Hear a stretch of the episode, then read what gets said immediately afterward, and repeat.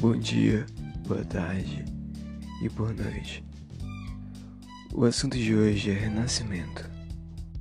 O Renascimento foi um amplo movimento cultural, artístico, filosófico e científico que ocorreu entre os séculos XIV e XVI, ligado à expansão comercial, à reforma religiosa, ao absolutismo político e ao capitalismo comercial. Esse movimento foi identificado como burguês, caracterizado pela cultura laica, racional e científica que se contrapunha à cultura religiosa e teocêntrica do mundo medieval. Na verdade, o Renascimento deve ser entendido como um entrelaço de novos e antigos valores culturais, refletindo o caráter de transição do período moderno. Inspirado pela antiguidade clássica, o Renascimento retomava autores, temáticas e princípios greco-romanos da razão, do conhecimento e das artes. Por isso, ele é entendido como um movimento classicista.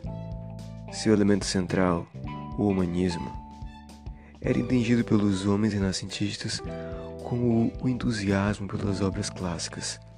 Esse pensamento pode ser resumido na frase atribuída ao filósofo grego Protágoras, da escola sofista.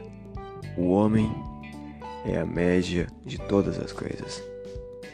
O humanismo é identificado como um movimento antropocêntrico, baseado na ideia de que o homem e as coisas humanas são as medidas e o centro do universo.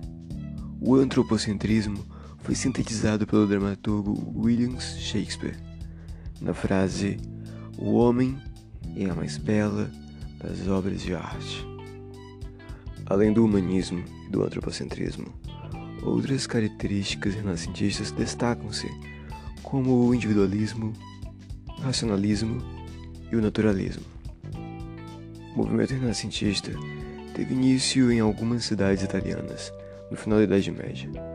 As que mais se destacaram foram Nápoles, Genova, Florença, Milão, Pisa e Turim, que se transformaram em grandes centros de desenvolvimento capitalista.